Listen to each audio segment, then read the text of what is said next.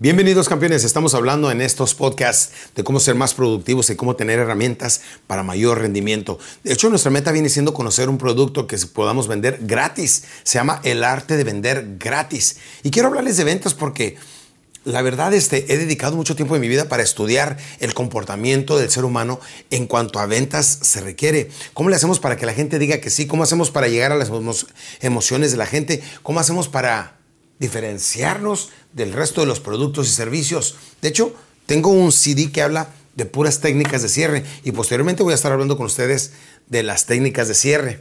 Este se llama el CD rojo de Red Disc y, este, pues entren a mi página, ya lo pueden descargar ahí, no importa en qué parte del mundo, lo pueden descargar ahí, pero ahí tengo un promedio de 12 diferentes cierres que le pueden ayudar. Los cierres son muy, muy voraces, son muy atrevidos, convierten a una persona en vendedores y en los vendedores en negociadores y cerradores. Es muy sencillo, fíjese qué sencillo viene siendo, lo voy a mostrar el cierre amarre, que se trata de poner una pregunta este, al final de cualquier frase. Todo eso lo encuentran en mi página, es www.alexday.com.mx. Si usted está en otro país, acuérdese, MX de México, alexday.com.mx .mx. Y ahorita me interesa que, se, conozcan este, se llama el Red Disc, el disco rojo, y ahí van a encontrar cierres mucho, muy poderosos, como viene siendo este, el amarre. El amarre se trata de poner una pregunta al final de cualquier frase para que la gente diga que sí. Vea usted ahorita lo, de lo que les estoy diciendo. Y ahorita vamos a hablar de por qué es importante saber vender cuando lleguemos a la parte de mercadotecnia. Vea usted qué interesante. Dígale a una persona, a veces, este, pues casi trabajamos y nos enfocamos en darles a nuestros hijos lo mejor, ¿verdad?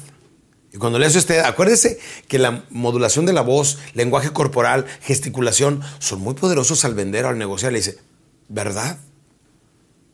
Y le hace usted, haga con la cabeza que sí, ¿verdad? Hágalo conmigo en este instante, ¿verdad? Así, ¿verdad? Y la gente, ¿qué es? Le viendo los ojos y la gente automáticamente dice, sí. Ahora ya se fijaron que esta es una técnica, ¿sí o no? Esa fue otra, ¿verdad? Ya se la están aprendiendo, ¿a poco no? Ve, si usted aprende este cierre, nada más este que se llama el amarre, va a estar haciendo que la persona esté diciendo que sí todo el tiempo. Por eso es importante estar preparados con herramientas, con conocimiento, porque ya no podemos improvisar nuestra vida. Queremos que nos vaya bien, necesitamos ser más capaces. Y para ser más capaces, necesitamos más capacitación.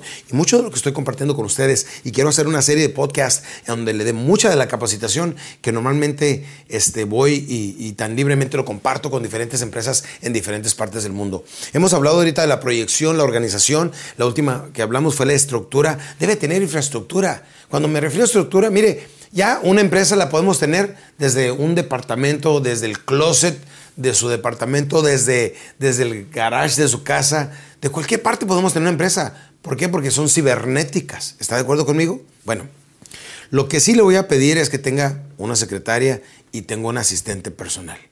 Porque si usted es el que va y hace los depósitos al banco y usted es el que contesta el teléfono, pues es el mensajero más caro y es la secretaria más cara. Por eso tiene que invertirle en estructura para que usted pase cara a cara frente al prospecto, frente a la gente, rodilla a rodilla frente a la gente y es como hacemos que nuestros sueños se conviertan en realidad. El siguiente paso que les voy a hablar viene siendo mercadotecnia, donde en el siguiente podcast les voy a enseñar cómo debemos de incrementar y la mercadotecnia que existe ahora que estamos hablando en este 2013 donde la vida cambia prácticamente cada 30 días. Nos vemos en el siguiente podcast. Hasta luego.